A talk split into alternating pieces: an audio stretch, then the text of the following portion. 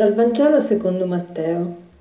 In quel tempo Gesù vide un uomo chiamato Matteo seduto al banco delle imposte e gli disse, Seguimi. Ed egli si alzò e lo seguì.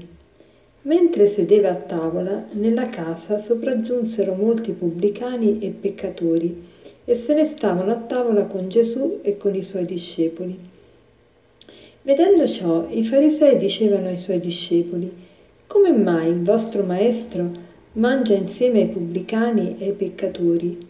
Udito questo disse, non sono i sani che hanno bisogno del medico, ma i malati. Andate a imparare che cosa vuol dire. Misericordia io voglio e non sacrifici. Io non sono infatti venuto a chiamare i giusti, ma i peccatori. Ma come sono consolanti queste parole di Gesù? Gesù non è venuto a chiamare i giusti ma i peccatori. Ecco, tante volte noi pensiamo di non essere degni, di non poter seguire il Signore perché siamo dei peccatori, ma Gesù è venuto apposta per noi. Tante volte ci lamentiamo che nella Chiesa ci sono tante persone che si comportano male, tante persone appunto peccatrici, ma da una parte questo è consolante, vuol dire che c'è posto per tutti, c'è posto anche per noi peccatori, c'è posto per tutti quanti. Allora, certo, non dobbiamo cercare di rimanere in questa condizione di peccatori, ma dobbiamo cercare di seguire il Signore, come ha fatto Matteo. Ma qual è il segreto per Matteo di seguire il Signore? Chi era Matteo? Matteo era un esattore delle, delle tasse, era un pubblicano.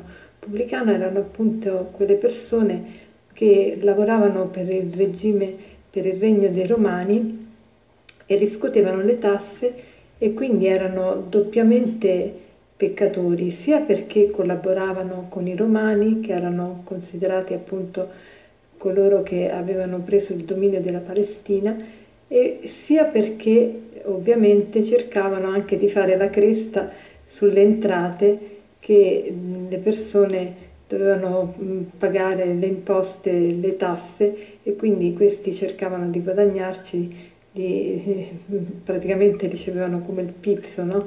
diremmo noi oggi.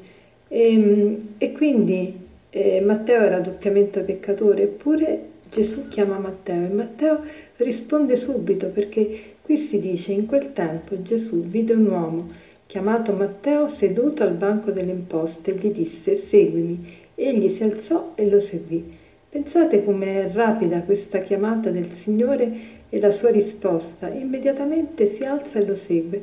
Qual è stato il segreto per Matteo di rispondere subito all'invito di Gesù? Probabilmente quello di guardare negli occhi Gesù, di sentirsi amato da Gesù. Quello l'ha fatto scattare, l'ha fatto cambiare. Quando nella vita si fanno degli incontri importanti, quegli incontri ci cambiano. Io dico sempre che la cosa più importante e più bella della vita sono gli incontri. Un incontro veramente ti trasforma, ti rende una persona diversa, ti rende una persona da spenta, ti diventi, diventi accesa. Pensate due innamorati che si incontrano, mamma mia, che differenza. Ecco, l'incontro veramente è qualcosa che ci cambia. Ecco, oggi cerchiamo di, fare, di farci incontrare dallo sguardo di Gesù. Forse non l'abbiamo mai guardato negli occhi o forse non ci siamo mai fatti guardare negli occhi. Vi invito a fare questo, questa prova. Prendete un'immagine di Gesù, qualunque immagine vi piaccia. A me piace tanto quella appunto della chiamata di Matteo del Caravaggio, è veramente molto bella, ma ci sono anche tanti crocifissi molto belli, ognuno ha il suo quadro preferito di Gesù. Ecco, fate questo esperimento, fatevi, fate posare quello sguardo di Gesù su di voi e vedrete che qualcosa si smuove anche dentro di voi e qualcosa che ci, ci spinge veramente a seguire il Signore.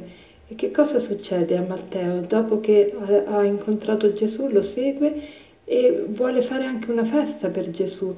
Infatti fa questo banchetto dove invita i suoi amici, altri pubblicani, peccatori e tutti si meravigliano, ma come Gesù mangia con i peccatori? Sì, perché Gesù dice io sono venuto non per i sani ma per i malati. Che bello Gesù. Allora qual è la differenza? Ecco, c'è un, l'aforisma finale di oggi che vuole essere questo. L'unica differenza tra un santo e un peccatore è che santo, ogni santo ha un passato e ogni peccatore ha un futuro. Quindi non importa come siamo stati fino adesso, se abbiamo seguito il Signore o meno, se eh, ogni santo ha un passato, quindi anche i santi hanno avuto loro, le loro difficoltà, ma ogni peccatore ha un futuro.